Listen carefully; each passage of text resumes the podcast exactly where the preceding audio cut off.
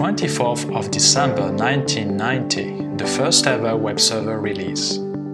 I'm your host, Vincent Giraud. Welcome to a new Digital Innovation Day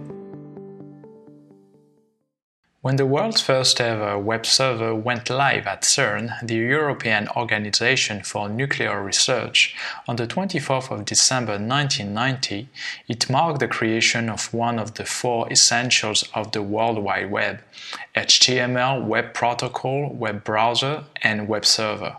Tim Berners-Lee, the inventor of the World Wide Web, set up a NeXT computer at CERN as the first ever server. However, this web server was more of a small intranet for information sharing among some physicists rather than being worldwide. By 1991, several other web servers had been created, all located at CERN. By this time, it had been successfully tested that document retrieval could be performed from web servers on incompatible computer systems. However, since all the web servers were at CERN, the possibility of retrieving data from hallway across the world was questionable.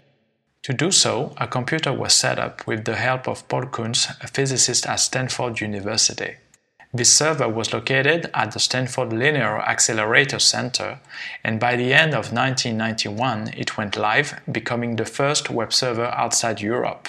What started with a simple NeXT computer at the Nuclear Research Lab in Europe has now grown into an indispensable part of the Internet globally.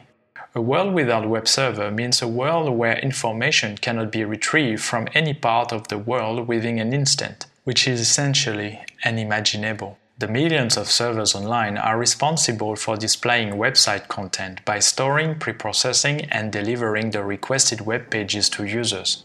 The sheer significance of this invention can be gauged by the fact that all data that are shared over the internet today are hosted on web servers.